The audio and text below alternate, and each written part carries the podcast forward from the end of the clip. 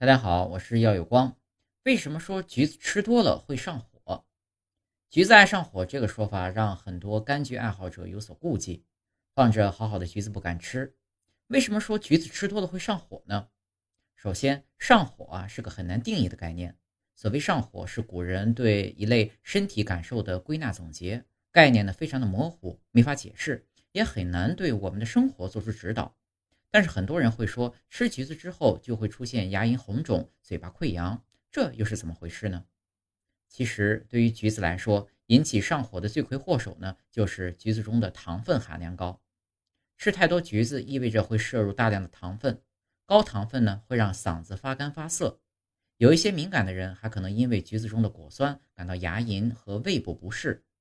如果吃完之后没有及时的清洁口腔，这些食物残渣、糖分呢，就容易造成口腔内的细菌滋生，引起炎症。